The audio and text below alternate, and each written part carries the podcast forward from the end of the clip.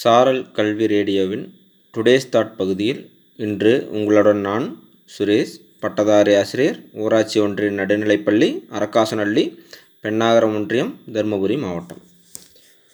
ஐந்து பெண் குழந்தைகள் பெற்ற பெற்றோரை பார்த்து ஐந்து பெற்றால் அரசனும் ஆண்டியாவான் என்று சும்மாவா சொன்னாங்க என்று சொல்ல கேட்டிருப்போம்.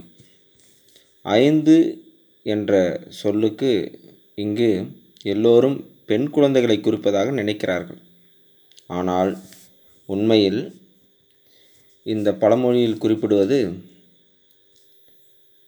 ஐந்து முக்கிய விஷயங்கள்.